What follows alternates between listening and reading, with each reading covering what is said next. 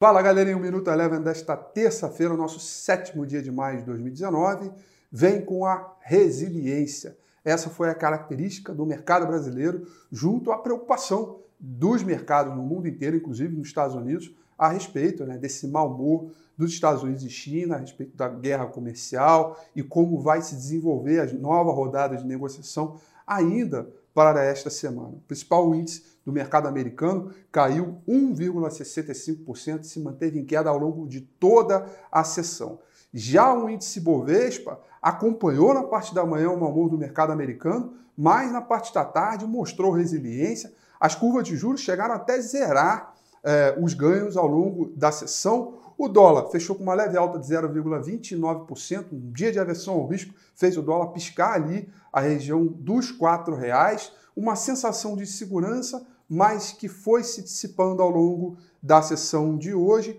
As empresas ligadas à economia doméstica recuperaram terreno e mais no finalzinho do dia teve a MP do saneamento aprovada na comissão especial, fez com que tivesse o destaque do dia, que é a empresa da Sabesp, fechando em alta de 3,57%. Com isso, o Ibovespa caía quase 2%, fechou com uma leve queda de 0,65%, muito resiliente, porque o mercado, por exemplo, emergente, fechou com queda de quase 2%. Portanto, uh, são sinais que a gente continua muito mais focado nas nossas questões e com uma relação, é, uma correlação com o mercado internacional cada vez menor. Por enquanto, é esta leitura nesses dois primeiros dias de temor com a economia internacional em função da discussão da guerra comercial. Lembro a vocês que amanhã tem reunião do Copom para divulgar a taxa de juros. Nossa expectativa é de estabilidade da Selic, mas o comunicado do Fed vai ser bastante importante para perspectivas